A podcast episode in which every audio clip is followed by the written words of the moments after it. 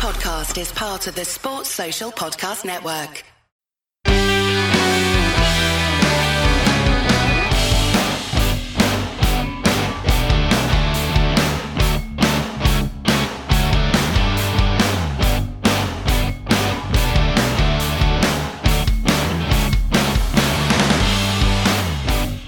So, hello there, guys, and welcome along to the live review of the DNF1 podcast Austrian Grand Prix here at Formula One. Now, of course, guys, what a crazy race that was. Thank you for joining us on Sunday night, and we hope that you are well. And just a quick reminder for those of you who don't know much about us, we are the independent F1 podcast made by the fans and for the fans as we do race reviews, previews, and all of the latest talking points, news, and gossip in the world of Formula One for your listening or viewing pleasure.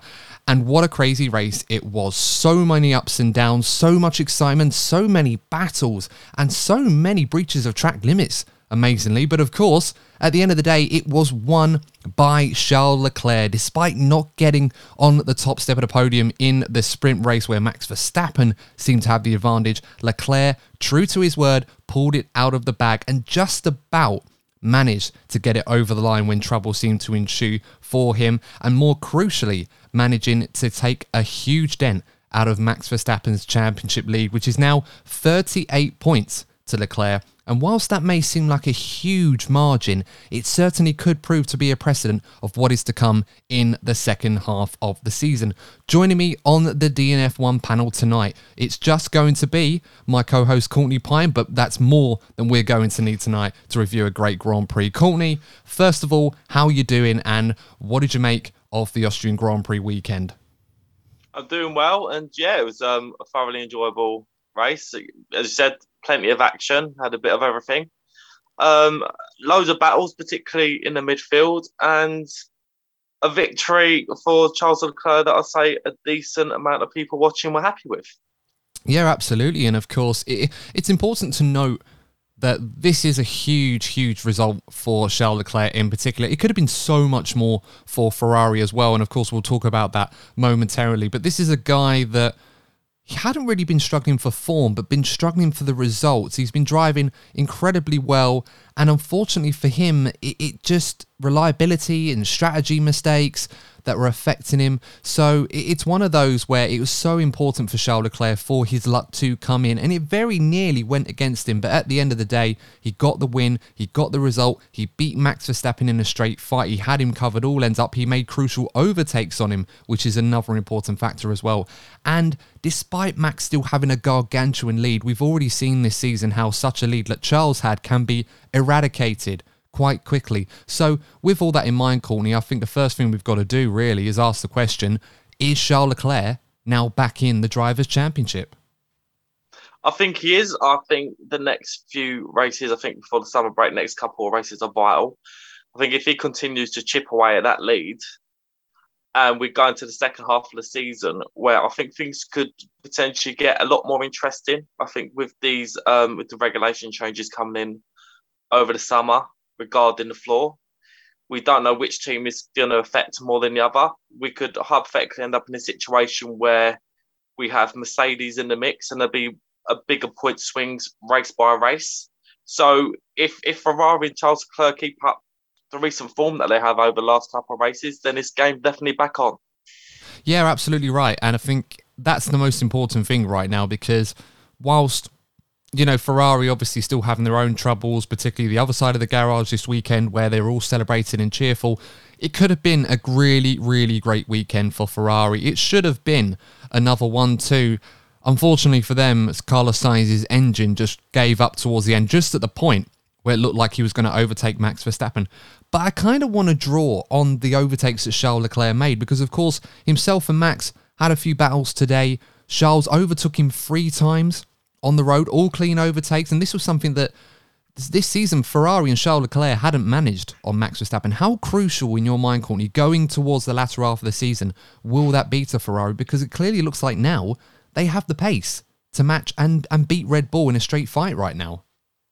Yeah, I think the, the most vital aspect is obviously the pace. I think also psychologically, psychologically when they go into future battles with each other, Charles Leclerc will have the confidence that he can overtake Max. And I think it was also vital given, you know, the atmosphere and the overwhelming support for Max Verstappen and Ferrari seemed to be calm and collected throughout the weekend. These are the kind of experiences and lessons that they're going to need going through the rest of the season. So they will go to Zandvoort, they will go to Spa, and they won't feel as much pressure or as much intimidation as they might have previously last year, for example, if they were in that kind of battle. But obviously, as neutrals, we always want to see a close battle going towards the end of the season. As I said before, I think it's going to be really interesting to see what happens in the second half of the season. I really am hoping this is where the Mercedes bias fanboy comments come in. I'm really hoping that with the regulation change, we could well see a three-way battle at the end of the season. And as I've already said, that just means there's going to be bigger point swings race by race. And that's the battle that a lot of people are hoping for for this season. We've had bat- the odd battle here and there.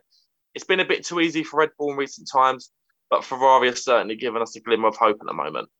Yeah, absolutely. And uh, again, it, it, was one of those days where we saw this earlier in the season in Bahrain, how well Ferrari managed that race. And there are a lot of images going around in the news uh, about Ferrari this weekend. Of course, there was a scene, I don't know if you saw this on Friday night, Courtney, after practice and after sprint quali, actually, where Laurent Mekies and Mattia Binotto they sort of galvanized the team. They all sort of in one huge huddle.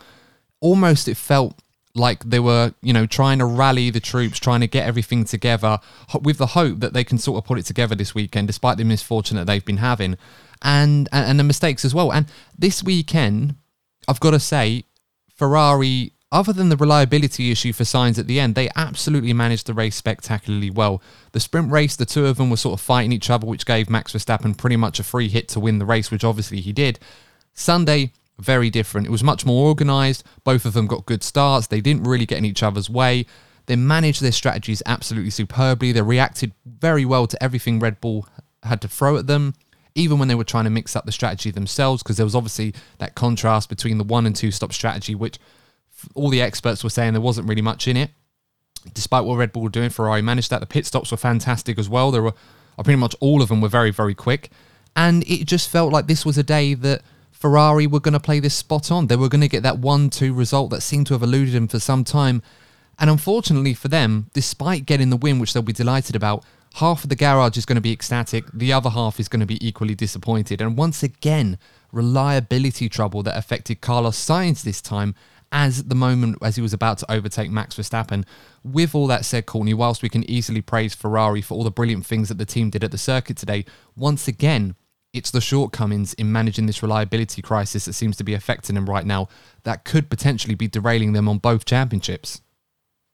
Yeah, it certainly is an issue, of course. I think it, it could so easily have swung the other way. We could have been seeing Charles Leclerc still having a massive lead because we saw Max Verstappen have issues at the start of the season. I do expect reliability to become more of a feature in this um, championship battle towards the end of the season, where obviously the car's starting to knacker out. We've gone into a season with brand new concepts, brand new regulations, and with the cost cap, cap becoming an issue as well. I can see there being a lot more um, reliability related points drops so again, I do expect there to be a lot more points available. Look, as you said at the beginning, it's a 30, 38 point gap, something like that. It might seem big right now, but there's still 11 races to go. And look, as we saw today, a race result can change just like that. And we've got 11 more races to go. So I'm certainly hoping it, it goes to Abu Dhabi, but let's hope let's hope if it does go to Abu Dhabi, it ends in uh, different circumstances than last season. Well, this is it, Corny, and it's going to be quite crucial because the current standings say that Red Bull are 56 points ahead of Ferrari. If Carlos Sainz had come second, as we expected him to do so, and get Max Verstappen, that would have reduced the gap a lot more. You know, there would have been 18 uh-huh. points better off, probably more points better off, actually, because Red Bull would have lost a few points if Sainz would have got Verstappen. So there's like a 21 exactly. point swing that has gone from Ferrari, and that would have brought them, I think that would have been about just trying to do the maths in my head, about 35, 35 points or something yeah. like that between them. Now, I've been good at maths. Well, there you go. I mean, you never get into F1 if you, well, F1 uh, podcasting if you're good at maths, of course, but it does help if you are. But it, it's just really disappointing for Ferrari. They executed the weekend absolutely perfectly. Well, at least the Sunday they did perfectly. Saturday was a bit more questionable. Um, once again, team orders came to the fore when their two drivers were fighting. It cost them a chance of winning, but they managed the race spectacularly today. It's just such a shame that they weren't rewarded adequately when Red Bull, who have been equally brilliant in other races, have managed to consolidate those results. That's been key in this championship so far. Um, with all that said and done, Courtney, before we talk a little bit about Sainz, are there any positives that Ferrari can take away from this, um, excluding obviously winning the Grand Prix and you know being in a position where they could have they sh- they had the pace today to get a one-two? Yeah, I think the self belief from uh, Charles Leclerc would have come back with abundance after that win. He's also a little bit nervy towards the end of the race, and you know, understandably so. But I just think that with, with any driver, if they have the confidence that their car's going to perform well, they take that momentum into future races. It gives them that little bit of extra confidence in braking zones, high speed corners, for example. It gives them those extra tenths of seconds. But he is going to need up against a, a driver of Max Verstappen, Max Verstappen's caliber. So Ferrari are going to have to be on their A game. Look, I said this earlier on in the season. Look, I have my opinions on Red Bull and some of the personnel, but you can't you can't deny how you know how well the, they perform as a team. So Ferrari really have to for the rest of this season try to be on their A game as much as possible because that's the only way they're going to beat Max Verstappen and Red Bull.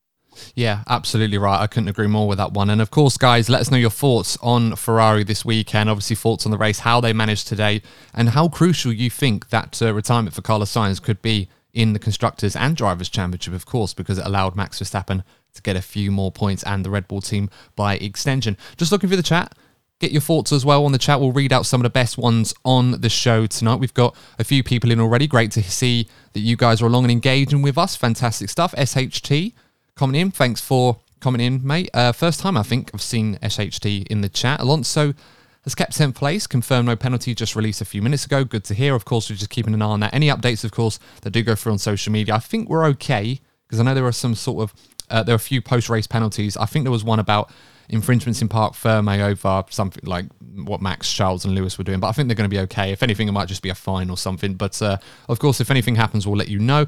Dave Doherty, Hi, Dave. Hope you're well, mate. Says, hello, gents. Just made it. Love the idea. Hope you are well. Yeah, we're doing okay. Hope you're well also. And Ken Waller. Hi, Ken. Hope you are okay. Says, not a bad race. Happy that Max lost for the championship, but very unhappy with his supporters' behaviour. It's disgraceful, and I wonder when Max and Horner will come out with clear statements condemning. And I think that's a really good point, actually, because I was trying to figure out how I was going to segue this important topic into this race review tonight. And I think Ken has given me the perfect opportunity to do that. So, a little background, a little context for some followers or fans tuning into this show that might not be aware of what Ken is referring to.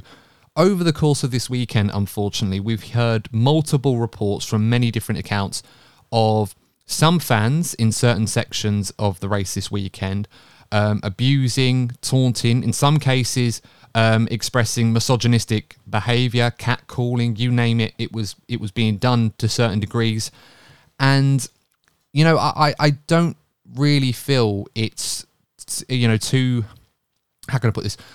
It just seems obvious that this behavior is unacceptable. And I, I, do, and this isn't an isolated incident. I'm pretty sure that this has happened at other circuits. it's just come to light in the media today I'm sure there are plenty of accounts at other venues. Courtney, you mentioned one this morning of when you went to the Belgian Grand Prix of um, how uh, your family were treated in the same way as some of the young women that were abused and um, you know catcalled. And I think I read one account that um, I think Mercedes took in a few fans that were I think one person was trying to touch them inappropriately or stuff like that. You know, again, look, this is not me making this up. This is stuff that's been coming from those accounts of those of those people affected. Um, I saw news broadcasts about it. It's just appalling. And for me, uh, F1 has no choice. They have to take a strong stance on this. They have to eradicate this behavior. I mean, I can't pretend to understand how that must feel to be abused like that, but it's it's just not acceptable in Formula One. It's not acceptable in sport or in any walks of life. To be fair, you, you know what? You're just sitting now on the head right in the end. It's it's the kind of behaviour where if that was to happen on the street, you'd get yourself arrested. You'd have every right to be arrested for that kind of behaviour. And as you said, look, I went to Spa in 2015 with my sister, and, and this this was just when Max Verstappen was just coming into the sport. You know, he's a breath of fresh air to the sport. So when I talk about the certain groups of fans within Max Verstappen's fan base. This isn't a dig at the driver. This isn't a dig because I'm a Lewis Hamilton fan or I'm salty or all, all the usual stuff that you see online that deflects from the actual issue at hand. Uh, if it was Lewis Hamilton fans doing it, I'd be saying the exact same thing. You should not be going to a Formula One venue and getting sexually harassed because that's what it is. It's sexual harassment. I, will I'll talk through my my own experiences of it. It's just a load of drunk middle aged men all around each other, acting all primitive, all all the alpha male nonsense that you see when people have had drinks and the rest of it down the pub all night. And they think they can just get away with doing whatever they want because they have a mob mentality, because that's exactly what it is. I'm not saying uh, it's every single fan. You get a few bad eggs in every situation, but there are a fair number of them that were doing it in the occasions that I noticed. But at the same time, it's also important to stress that you don't want to tar everybody with the same brush. I'm a West Ham United fan. I've been a West Ham fan for most of my life. And obviously, as a West Ham fan, if, if I was to say to somebody that knows a little bit about football, I'm a West Ham fan, you sometimes hear them go, oh, I bet he's a little bit iffy. It's not the case. It's just you get you get the bad you get the bad fans in every group. But I posted this on our social media earlier on. The, a pro of being a Formula One fan compared to other sports like football, for example, yes, even the football games, you should go there and feel safe as a woman, as a as a, as a young as a child. Football still has a way to go because that's been so institutionalized in the sport for decades, maybe you know centuries. Formula One has always been traditionally a family sport, you know, being friendly for anyone from any walks of life going into the going to any race venue. Over the last couple of years in particular, it's become more and more of an issue.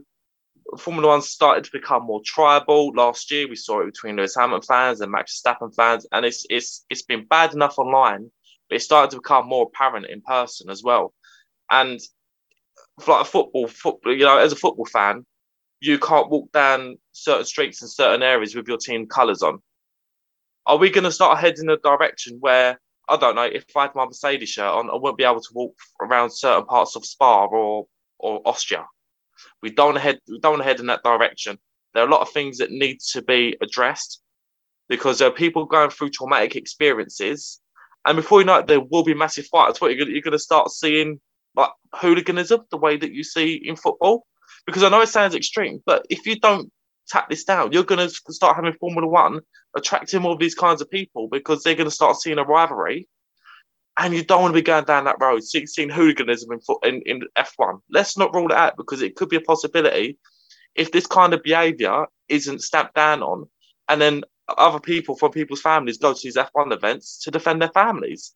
It's awful and it does need to stop. And I do believe that everybody throughout the grid needs to talk on it. And that does include Red Bull, that does include Christian Horner. Christian Horner seems to have an opinion on everything, particularly when it comes to Mercedes and Lewis Hamilton. Let's talk more about the crowds. Because we all know that look, it isn't towards Max Verstappen, but it is the, the, the majority of the people that are causing the trouble are Max Verstappen fans. And it needs to be highlighted.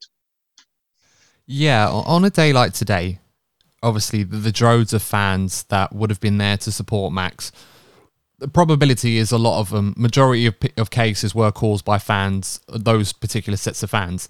That said, and I think what's important here, and I think a few people have already expressed this. I think Lewis Hamilton made this point as well. Um, I'm going to try and see if I can bring it up because I think he put it better than I could. But Lewis basically said that he was disgusted and disappointed to hear that some fans are facing racist, homophobic, misogynistic, and generally abusive behaviour at the circuit this weekend. Attending the Austrian Grand Prix or any other Grand Prix should never be a source of anxiety and pain for fans, and something must be done to ensure that races are safe spaces for all. Please, if you see this happening, report it to security at the circuit and to F1. We cannot sit back and allow this to continue.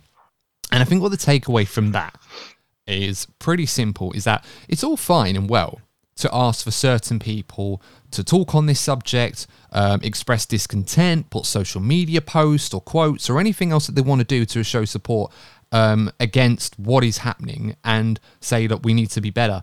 The reality is, action is required. I don't care if every single person and their mums decide that they're going to tweet something or put out a post saying that this is wrong F1 can no longer, and the FIA as well, they can no longer sit there and say, oh, our thoughts are with everybody. Oh, we're going to do, we're going to put this out or we're going to promote this uh, respect for all. We races one. I think that sort of phase is gone. Action mm-hmm. is required. And I'll, I'll, be honest with you, I'm not a person that's going to be affected by this uh, in, indirectly, because, pure in terms of actually being a victim of this. Because, I mean, look at me. I'm not the sort of person that's going to be uh, targeted for any specific reason. That said, action needs to be taken. I'm getting fed up of seeing, you know, so many people being victimized and abused by all of these idiots. And for lack of a better mm-hmm. way of, of putting them, and because we want to keep this podcast PG, I'm just going to call them idiots. Um, that and, and if they're not willing to change and improve their behaviour and stop doing this, then show them the door. Do what Sebastian Vettel exactly. did. Ban them for life. Because the moment F1 starts taking action, hopefully these incidents will be less, fewer and further between, and hopefully completely eradicated. Because F1's for everybody. Um, you know, it's not the old boys club that it used to be anymore. It's a different sport now, and thank goodness for that. Because quite frankly, I'm bored of that old archaic uh, viewpoint of it. Um, they need, you know, they need to be gone with the rest of it. So hopefully, hopefully, action will be taken at future events, and there'll be and people will be made to feel safer that they can go to these events like young girls or people of color, you know, different ethnicities all over. They can go to a race, doesn't matter who they support. You can be a Hamilton fan, you can be a Verstappen fan, you could be a Zhou Guanyu fan for all I care. You know, you go there, you enjoy your race, you have your fun, uh, obviously in good taste, and then go home satisfied that, you know, you've had a great experience. That's the most important thing. Um, uh, Louis Legon saying that hopefully I pronounced that right, uh, says, especially with how much more popular F1 is becoming, needs to be stamped out before it becomes one of those things in such a family friendly sport. Absolutely spot on. Couldn't have put that better myself, and for the last few three or four minutes, I certainly tried. Anyway, let's move on to back to the race review. Courtney, we, we said we were going to talk about Carlos Sainz. Despite uh-huh. the fact that his race was abruptly ended by an unfortunate engine um, incident. And of course, it was a very strange one of how the marshals acted. I think you'll agree they probably should have been a bit quicker because he was trying to stop his car rolling back on the circuit while it was on fire, whilst trying not to catch fire himself. Overall, his pace was very good this weekend. Should have been P2. He was battling away with his teammate in the sprint. Since the win in Britain, or since Canada, if you like, Carlos Sainz seems to be more like the Carlos Sainz that Ferrari was satisfied with last season. Yeah, absolutely. Um, I have mixed opinions on the Carlos Sainz situation. Obviously, really happy to see another driver in the mix. He got his first win, which was great for everyone to see.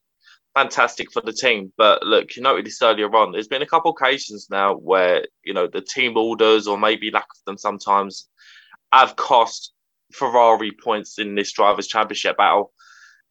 Ferrari have quite a big gap to make up to Max Verstappen. I think they're in a they're in a sort of compromised position now, just mathematically, where they're going to have to make a decision who their number driver, number one driver is as soon as possible. Because right now, Red Bull have the luxury where, you know, it's pretty clear that Max Verstappen is the number one driver. He has the points lead. Sergio Perez has dropped more points, so for them, Max Verstappen is easily the number one driver. So right now you've got Red Bull having one driver going for the championship, but Ferrari still have two.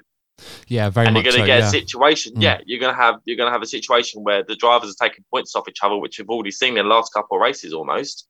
So it's going to have to give if Ferrari are serious about winning the drivers' championship as well as the constructors. Yeah, I, I think so too. I think Ferrari have to back Leclerc now. As harsh as it is on Sainz, you can only pinpoint one one proper big error that Charles Leclerc has made this season, and that was all the way back in, um, well, it was all the way back in Imola when he was trying to recover P2 in that race over yeah. how that was going. He made that mistake um, over, uh, yeah, in Imola. I can't try to remember the corner now. Sorry, a Variante Alta chicane, something like that. Um, but yeah, that that that is pretty much it. So Ferrari need to get their act together on this. They need to back Leclerc unanimously. Sainz is proven to be a very good supporting act. He was unlucky not to consolidate that today, so they need to keep doing that this was a weekend where they really could have punished Red Bull, and unfortunately, they weren't really able to do it as much as they would have liked to in the way that Red Bull have done to them over and over this season. Um, SHT coming in with a comment there on the Hamilton Leclerc Verstappen investigation after Parc Ferme rules were not followed, apparently, uh, saying that they are given suspended 10,000 euro fines for incorrect procedure in Parc Ferme. I think that was pretty much what we heard was going to happen. Fortunately, it doesn't affect the race result. That would have been interesting if it did. I don't think we were expecting it to, given the nature. But uh, yeah, I think it's just a simple slap on the wrist. Uh, and uh, less said on that one, the better. Let's move on now to Red Bull. And I think the, t- the biggest takeaway for Red Bull this weekend is that Ferrari didn't inflict more damage on them that it feared that they might do. They won the sprint.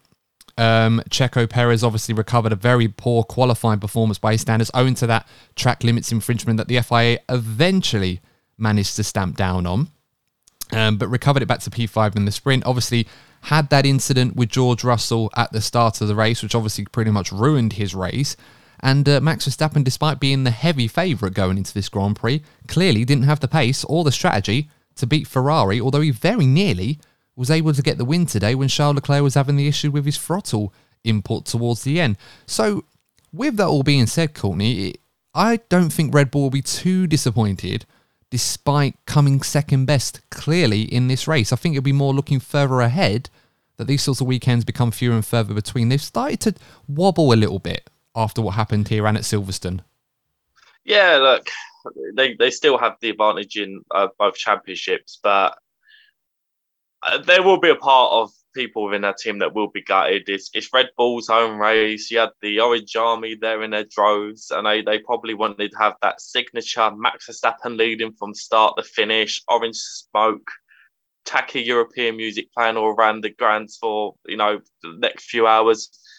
Unfortunately, that wasn't to be today. Um, Charles Leclerc and Ferrari come along and ruin the party, and uh, yeah, it was for me. It was it was good to see after some of the headlines that have come out today.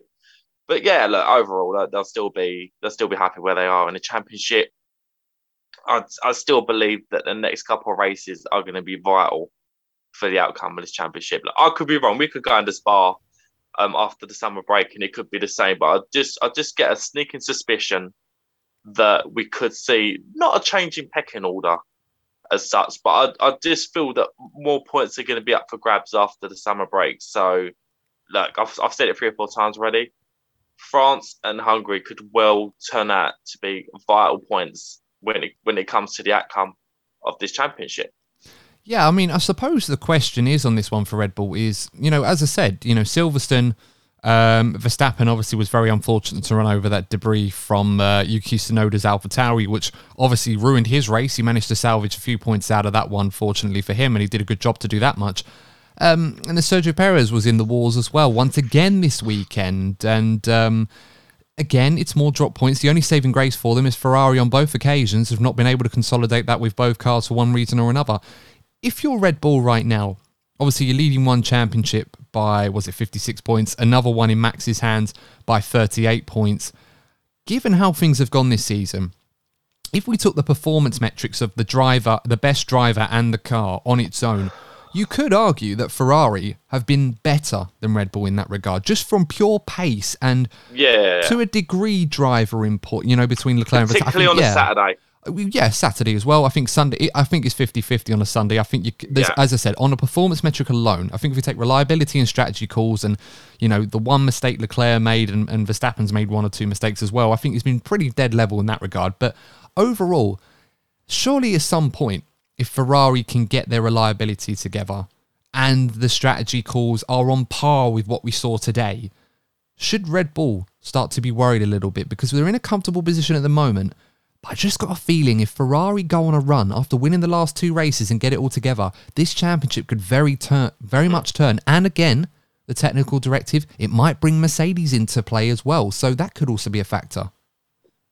Yeah, I think. Look, again, I've made my opinions clear on you know certain aspects of the Red Bull team. But look, if I if I was a team boss and I had a driver like Max Verstappen, I would I would always have an element of confidence that we can get it over the line look, the, the guy is supremely talented. For me, he's probably going to be the talent of his generation. You know, he's, he's probably the star student, you know, particularly in the coming years. So I think there'll always be an element of confidence that, you know, if, if they develop a, a decent enough car, Max Verstappen will be able to get the results that they need. But I think the biggest question will be how these teams are affected by this technical directive. You know, we, we saw the funny shots earlier on of uh, uh, both Binotto and a Red Bull representative looking at, you know, looking at the Mercedes. But I think there's going to be a slight niggle and I, think we're sensitive, particularly a Red Bull. There's still this obsession with everything that Mercedes are doing. I think there is this concern that once Mercedes catch up, they could struggle to stay on that level with them. So I think there's a sense of desperation to get these points.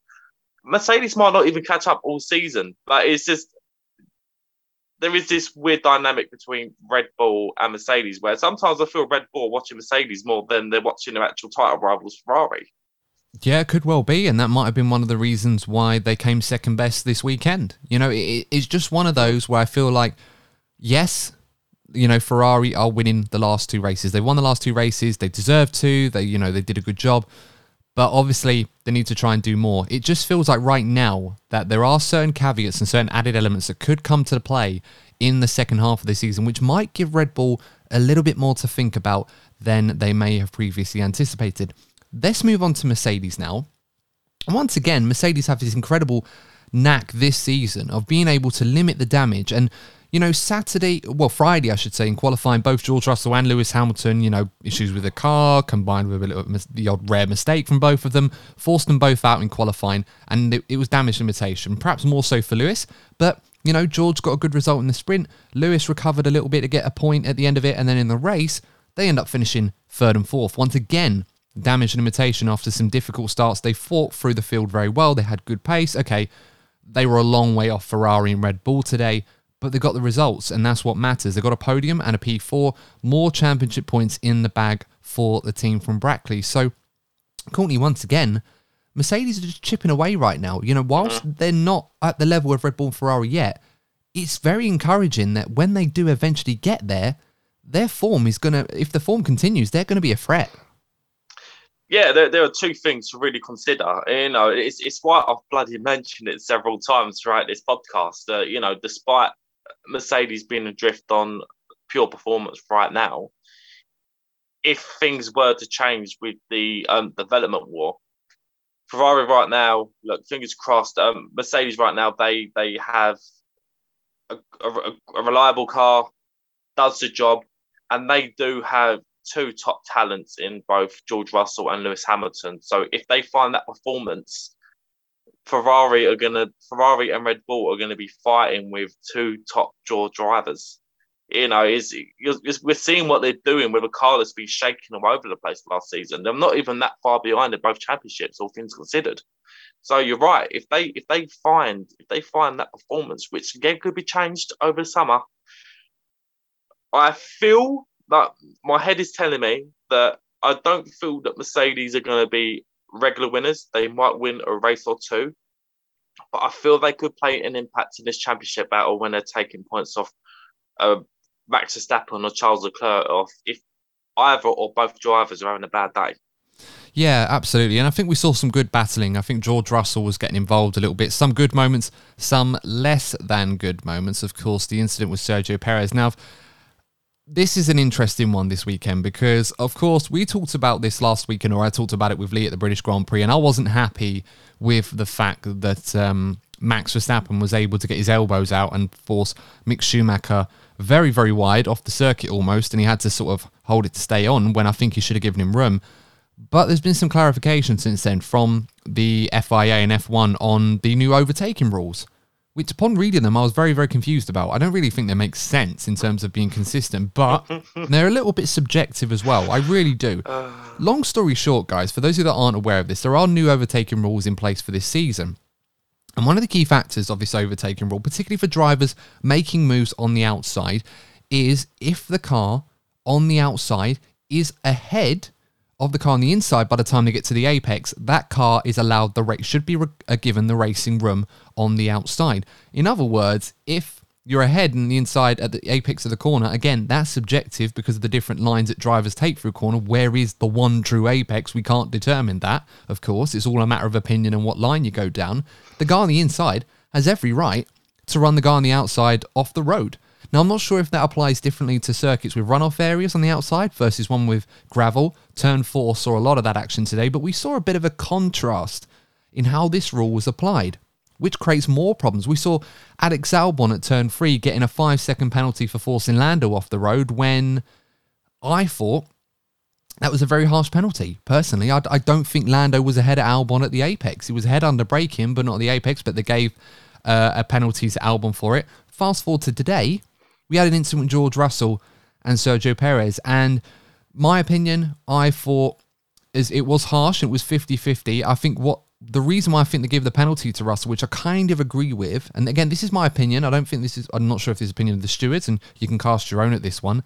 Is that Perez was just about ahead of Russell at the apex, so he's allowed the racing room on the outside. But because Russell goes over the curb and then it forces him to understeer, and then that causes him to clip Perez, I think that's where the penalty comes from.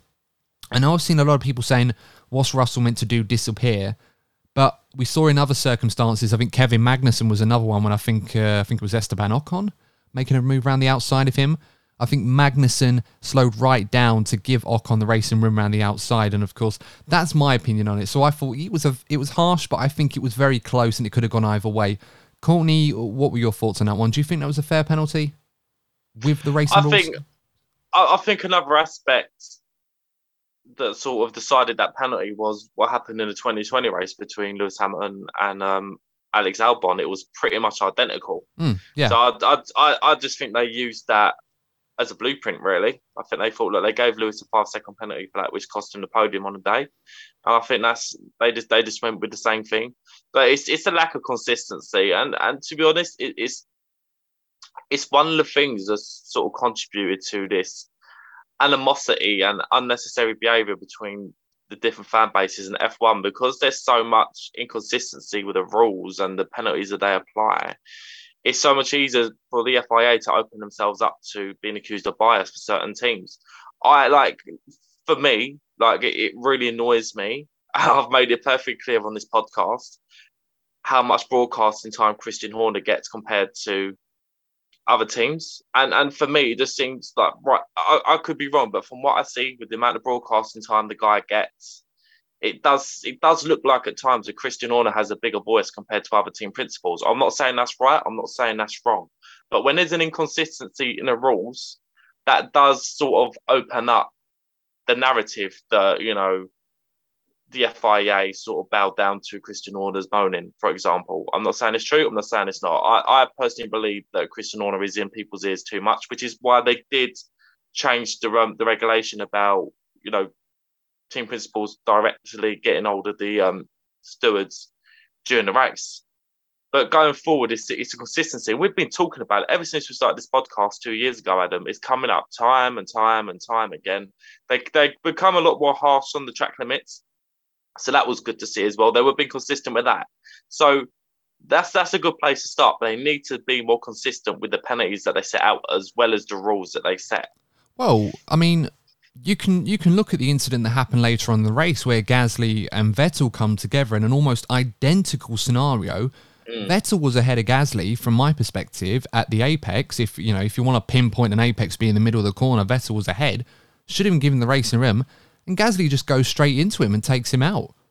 And Gasly, from what I remember, and correct me in the chat if I'm wrong about this, but Gasly didn't get a penalty, whereas Russell did. So they apply the letter of the law to Russell and harshly to Albon, which I didn't agree with, but they don't do it to Gasly. And, and, and look, I, know Pierre Gasly will be hoping that he can just have a clean race at some point. I think he's four of the last five races that Gasly's been caught up in a collision, more so his fault than others. But I was absolutely flabbergasted as to why that one was penalised, uh, why the Russell one was penalised, and why the Gasly one wasn't. I thought if if Russell's was a penalty, surely Gasly's would definitely be a penalty, but alas, it wasn't, from what I understand. So I do make you right, Courtney. I don't agree with these new rules on overtaking. I think they absolutely make no sense whatever, and they leave themselves open to subjectivity and perspectives that just bear no relevance rather than just judging it straight and being consistent. And yet we're still getting that lack of consistency, even with these new regulations. I don't understand. I just think I don't know who come up with these as, as a blueprint for how we should manage overtaking, but they're just not they're just not working. I think they need to review this again and try to adopt a more simple approach or ask for drivers' input. Sebastian Vettel was absolutely furious about um, what Albon and Gasly were doing in this race involving him, and they ruined and it ruined his race. And I can understand how he feels. I think he called them clowns on the team radios.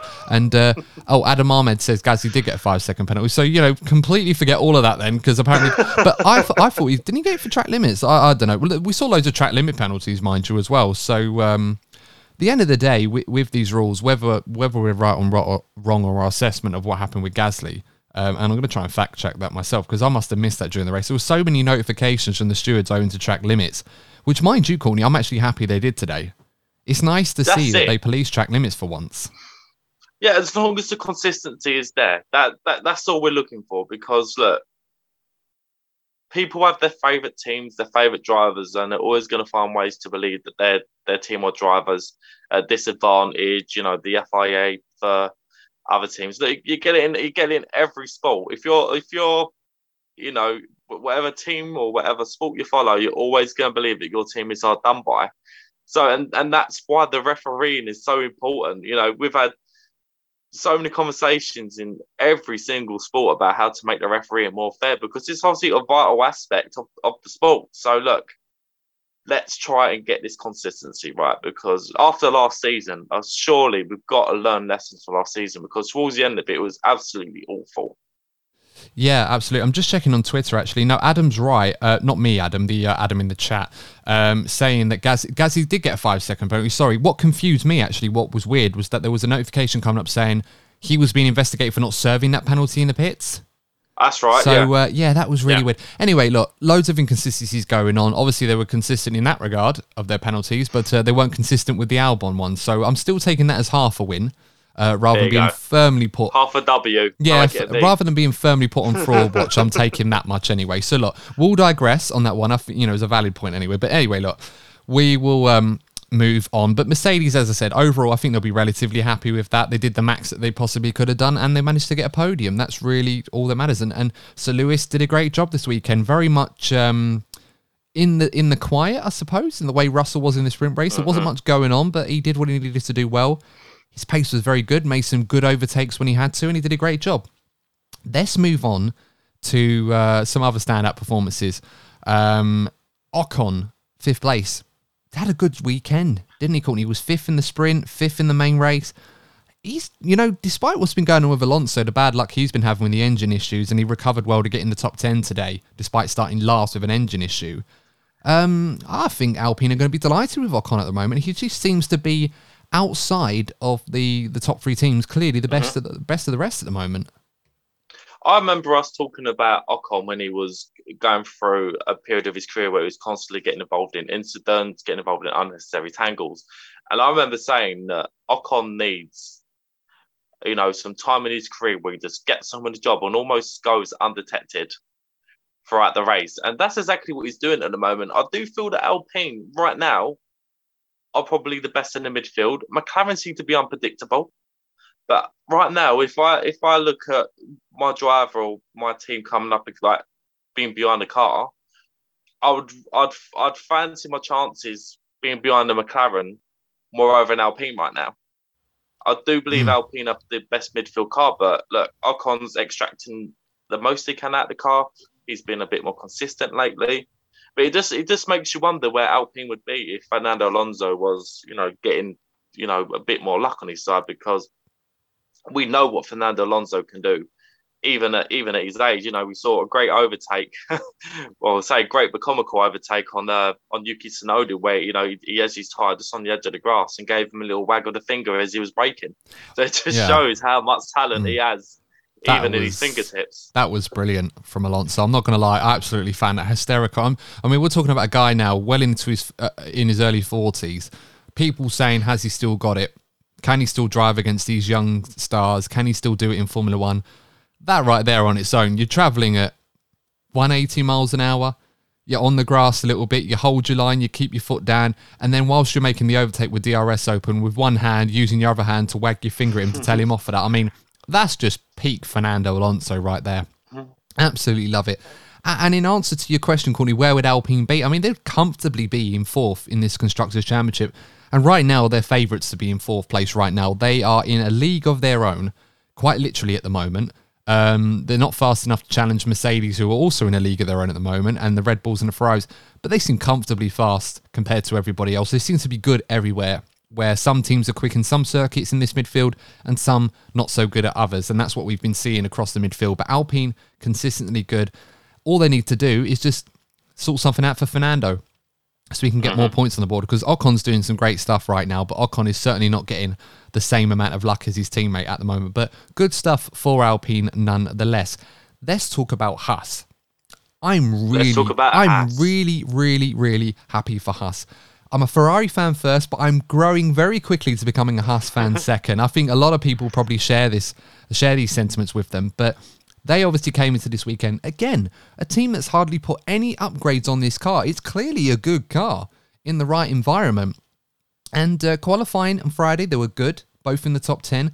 Sprint race, both in the top 10 again. Magnussen getting points P7. Mick Schumacher having a race long battle with Sir Lewis Hamilton. Something that I'm pretty sure his father would have been very proud to watch. Although I must admit, I think Mick was a lot fairer to Lewis than I think his father hmm. would have been, with all due respect.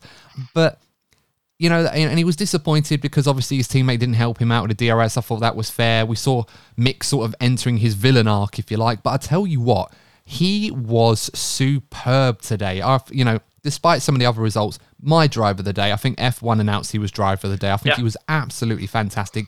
Made some great overtakes. Um, really right in the battle today, and he, and he showed great pace. This, hopefully, Courtney, he's got that monkey off his back with the points. We're now starting to see his form go up. The confidence is there. The driving is good. He's doing a great job right now, Mick Schumacher. Yeah, Mick Schumacher was certainly one of the drivers that I was worried about. He might be going out of the uh, the F1 trapdoor at the end of the season, but he started to pick up the points just when he needed to. Kevin Magnussen has been performing very well for Haas since coming back, as, as particularly as abruptly as he did. And there is a there is a real feel good story about Haas. You know, the story that they come from, the controversies, obviously linked with the Russian company and um, Nikita Mazepin. They probably they're probably the least popular team on the grid at one point.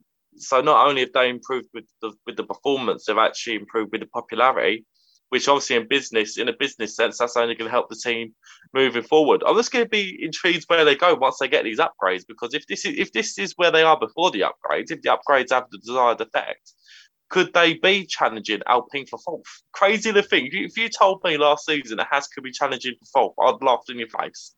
Yeah, very much so. I mean, currently seventh in the Constructors' Championship at the moment. They are 17 points off of Alfa Romeo, a lot further back from McLaren and Alpine. So I think hmm. Haas right now, consolidating P7 at the moment is probably a good target. They might push for P6, depends on what's going on. Those Alphas do look quick at most circuits. Not so much this weekend, but um, I think they'll be delighted with that result. Kevin Magnussen, of course, getting P8. I think he was in the wars again today, but did a good job. You know, he was making some good clean overtakes, and uh, he was complaining that there was an engine issue with the car that he was managing all race. So, you know, the Ferrari power units are still having problems with the Hasses as well. So they kind of need to hope that those Ferrari power units will become more reliable as the season goes on. Of course, they can make upgrades to those engine from a reliability perspective. Of course, we're assuming there's no extra performance that comes from that. So yeah, great stuff from us. I'm really happy to see this. I'm happy to see Mick Schumacher do so well. I think in the last couple of races he's been absolutely superb, and this is more like the Mick Schumacher that Haas and, and F1 really need. You know, you don't want to see Mick falling out of F1, with, No. especially with a name like Schumacher. And I know that shouldn't give him any extra attention or advantage, but it kind of does. And I think for the right reasons that, you know, he needs to deliver on that. And it looks like he's doing that. You know, the shackles have come off, if you like, and he's now starting to drive a lot more like the Mick Schumacher that we were hoping to get this season. So great stuff for Haas. And it's uh, such a wonderful team at the moment of people for these sorts of good things to happen to. So it's a really nice story for them. Let's move on now to a team that could do with a bit of better luck. But I think given the way the race went this weekend, I think they'll be relatively happy with their results, is McLaren. And Courtney, you know, you and I both know McLaren, obviously the pace just wasn't there this weekend. They seem to have been struggling a little bit where they seem to be okay in the race. They're surviving, but uh, not quite as comfortable as they like. Norris P7, Ricciardo P9 in the end. That kind of came out of nowhere almost. Qualifying both of them outside the top 10. Also the same for the sprint outside the top 10. So, you know, whilst they're under threat right now from Alpine, I think McLaren are kind of just happy to just take any points that they can get right now. The car, for whatever reason, they just cannot seem to find that performance that they have had a few times this season. Yeah, it seems to be, particularly beginning of the season, it seemed to be like a very peaky car. It'd be, you know, challenging Mercedes at some races, and then next race they'd be right in the back. It, it just seems to be like they're more consistent, more consistently on the uh, lower echelons of the point scoring. Um, I still feel McLaren need more for Daniel Ricciardo. He's probably one of the drivers that are on like my concern list. Obviously, I think the, the, the main one I expect to leave well 100% is off is Latifi. Um, but after that, I, I do feel that Daniel Ricciardo is one of the guys that look. He, he had a slight improvement this weekend, but I think he needs to get a big result for the team soon because Lando Norris did a good thing. You know, even with the penalty that he got, he still he still got the uh, still got the, probably the maximum result from the team. But if Lando has a bad day, they need Daniel Ricciardo up there to scoop up the points, and he's still not doing that quite consistently enough yet. Yeah, absolutely. Um, guys, get your thoughts in the chat about this one because um, this is quite an intriguing point. I want to hear your thoughts on this one as well. But Daniel Ricciardo, we've talked about him a few times this season. Will he stay? Won't he stay? It's very much in his hands right now. I don't know about you, Courtney, but I just feel right now the inconsistencies, you know, some days it can be good, some days not so much, but we're not really seeing a resurgent sign mm-hmm. that Daniel Ricciardo is going to snap out of this and really be like he was before. There seems to be a fear growing right now that he could be calling it a day very, very soon. Maybe not this year, but certainly next year. What are your thoughts on him at this point in time? Um, I, I just can't help but feel that this is what we're going to be getting from Danny Rick until he decides to call it a day or leave McLaren and go somewhere else yeah, like he, hasn't been terrible, but he's still not the Daniel Ricciardo that we, you know, we knew making like the, the bold overtakes, you know, making the headline moves that we we saw him do even when he was at Renault. He, he was getting some great results like Renault. He's getting podiums for them. He would absolutely wring the neck of the performance of the car, but he's still struggling ever since he's joined McLaren. I bet he's probably regretting joining McLaren. But I'm not, I'm not saying it's, it's the team's fault but for whatever reason, whether it's the philosophy that they're following with the development of their car, it just doesn't suit Daniel's driving style. When you've got, you know, a younger upcoming Brit in Lando Norris, who seems to be the firm number one driver at the moment. And, and Formula One is brutal. You know, they don't give you much allowance because tenths of a second could cost you so many results, so much money for the team moving forward. And sometimes these teams have to make brutal decisions in order to be successful none of us want to see Daniel Ricciardo leave the sport. But at the end of the day, McLaren are a business. So if they feel they have better options moving forward, they will have to make that decision one day. Yeah, it's a strange one with McLaren. I mean, what do you think it's down to with them right now? Because again, they're just they're one of these teams right now where they'll turn up to some circuits and be quick. And then they'll turn up to others and be absolutely nowhere near it right now. It just feels like they're lacking that consistency where they've had some mm-hmm. peaky results earlier in the season, and you know Alpine's consistency and a few other teams that might be threatening in the midfield, there is a risk right now where they seem to be going backwards rather than forwards. Yeah, I, I think a lot, I think a lot of it might be that there's still a lot of learning to do with these with these new era of cars that are coming in. You know, some teams have come out of nowhere and taken to it. Like Haas obviously had a lot more time, you know, to develop the car. Maybe it's because McLaren finished so high up last season. Didn't they finish well, they, they finished well, they fourth, fourth weren't they? Yeah, season. just behind Ferrari, Red so, Bull, Mercedes. Yeah. So maybe it had something to do with the development last season. No, Ferrari made it very much very clear last season they weren't going to develop that much and focus on this year.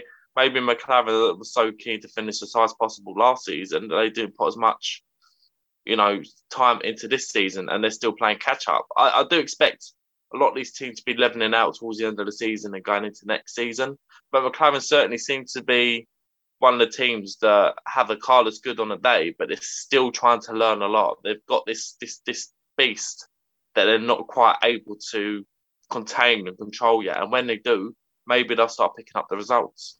Yeah, very much so. I certainly hope so because um, they really need to be back up there fighting on a regular basis every weekend. I mean, Lando's doing a great job.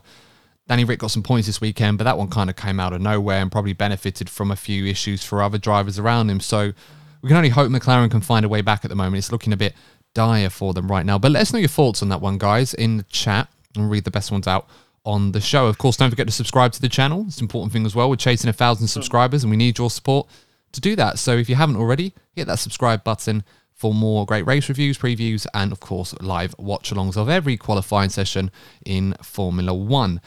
Let's talk about Alfa Romeo, Courtney. Bottas finishing P11th after P10 in the sprint. Zhou Guanyu very much involved in some good battles today. Some interesting driving, but uh, P14 in both races wasn't quite Alfa Romeo's weekend by their lofty standards. And of course, Valtteri Bottas very narrowly missing out uh, after Fernando Alonso managed to get him towards the end of the race. But that's some great battles nonetheless.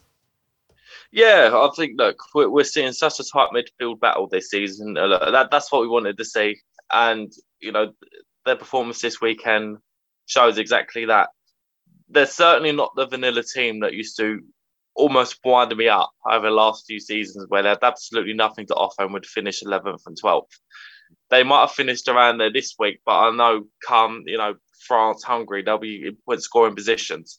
And both of the drivers are delivering as well. Valtteri Bottas has settled in well. I always expected him to do so. You know, I think at times his contributions towards Mercedes was underestimated, particularly when it comes to development.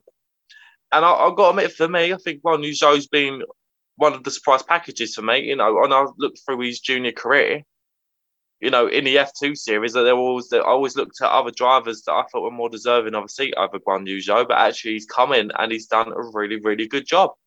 And fair play to him. So right now, I do feel Alfa Romeo have got themselves a sort of a good family unit there, but they also have two drivers there that they can actually rely on. Yeah, I think so too. Um, you know, there was a great moment in this race today, of course, the one where we had, I think it was uh, Norris, Alonso, Stroll, the two Hasses, and Zhou Guanyu all going into turn three trying to fight mm. each other. And it was incredible the fact that none of them hit each other. Really great race. Driving. It really was all around. And uh, that's just showing the midfield is really providing most of the entertainment this season as we expected it to do so. Um, but no, some great stuff for them plenty of TV time as well. I think we got a lot of that Silverstone, uh, we, where we didn't see much of the midfield battle. And uh, this weekend we did. And it's great stuff. The fans absolutely enjoying it and absolutely loving it. I certainly cannot complain that these F1 2022 cars are boring. They certainly seem to be doing the job in that exactly. regard. So uh, it's fantastic stuff. Uh, we should talk about Williams as well. A bit of a mixed tay. Nicholas Latifi not working out for him today.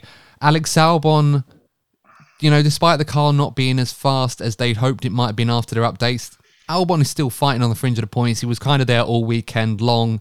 Uh, as I said, bit unfortunate with that five second time penalty at what happened in the sprint race, which really hampered him.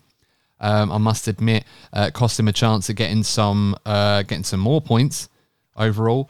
But Williams again, it's just one of those days where it could have gone their way, but uh, just missed out on this occasion. Uh, look, Williams was uh, they've been a bit underwhelming for me. I expected more from them. You know, obviously they've had their struggles over the last few years, and I really thought they could bounce back a bit more this season.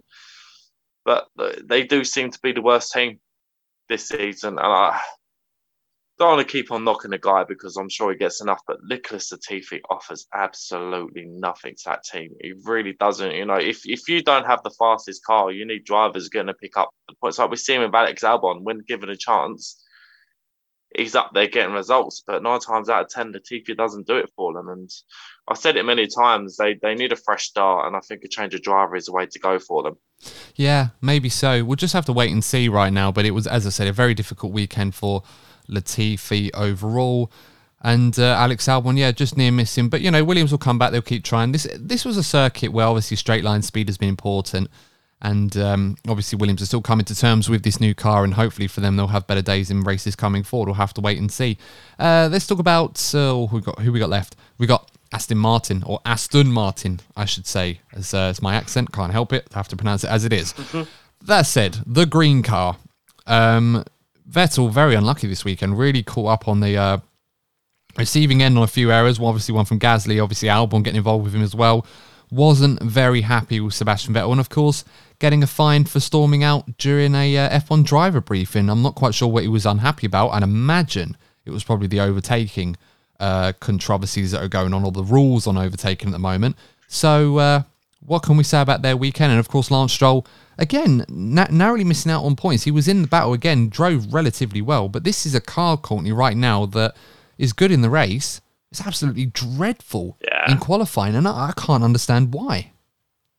Yeah, uh, they they certainly have a car that should be regularly, you know, finishing in point scoring positions, but because they're so bad in qualifying, they're having to make up all the ground. And look, when you're stuck at the back, you're more likely to get caught up in incidents and end up, you know, losing positions or going out of the race altogether. So Aston Martin really need to focus on improving their qualifying pace, and I'm sure the results will start coming for them. Yeah, I certainly hope it does. I mean, the highlight of Seb's weekend was a crash helmet that he bought, obviously, you know, to draw attention to preserving the bees around the world and obviously trying to save them and how important they are. Um, so it's quite a shame, really, for Seb. He wasn't happy this weekend. It wasn't his best weekend. A lot of things going on. It was more memorable for stuff that happened outside the car than it was for what happened in it, really. So that just kind of says it all from this weekend. Um, last but not least, AlphaTauri. Th- this is a Yeah. yeah. I mean, we, we talked about the midfield where some of them have good days and some of them have bad days, but I think this is the one team right now which are slowly moving further and further backwards in the pecking order. The car is not consistent, it's slow. Both of their drivers seem to be making mistakes and getting involved in accidents, more often than not, the uh, leading antagonist in those incidents. Nothing seems to be going right for AlphaTauri. No, and uh, I'm actually surprised with Pierre Gasly at the moment because Pierre, Pierre's, I'd say, over the last couple of seasons has always been one of the top midfield performers, let's say.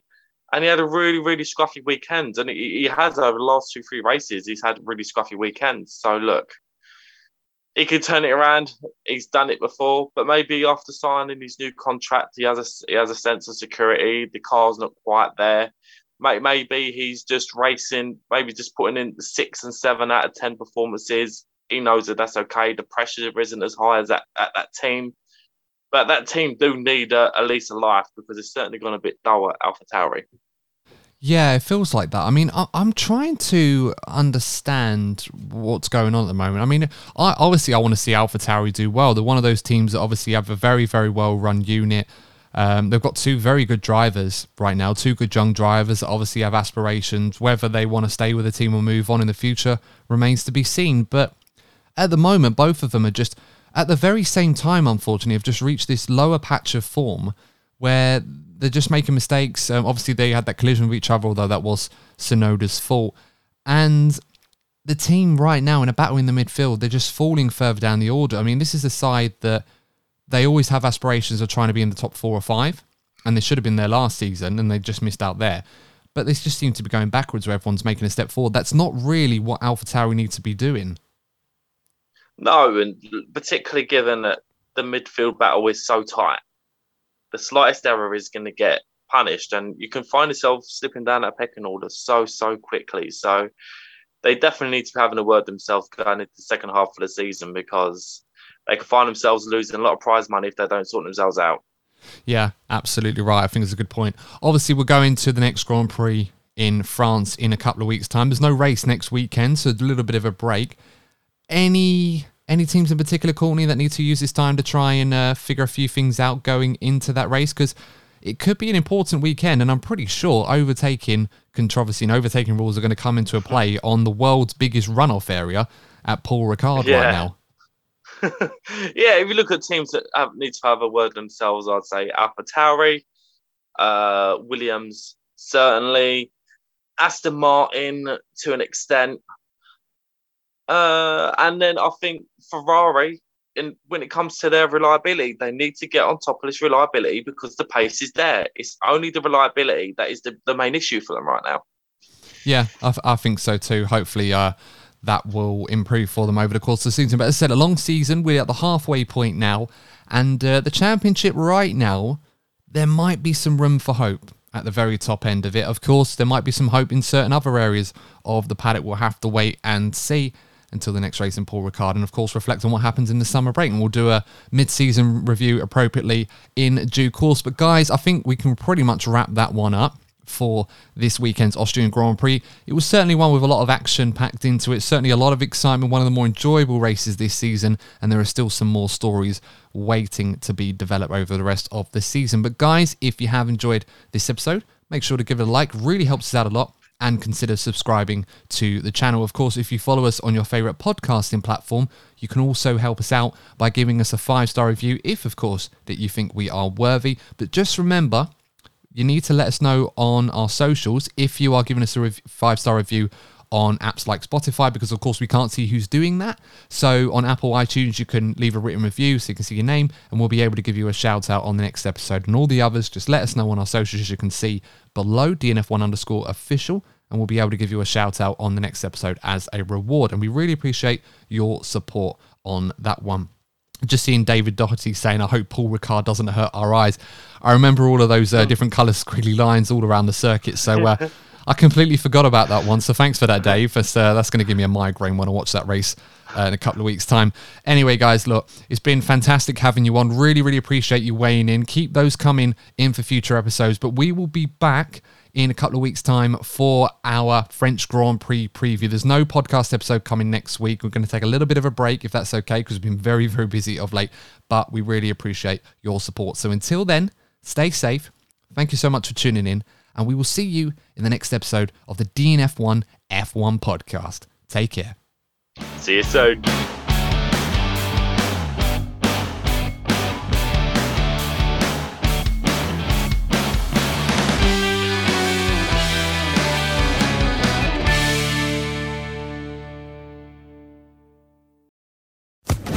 Social Podcast Network.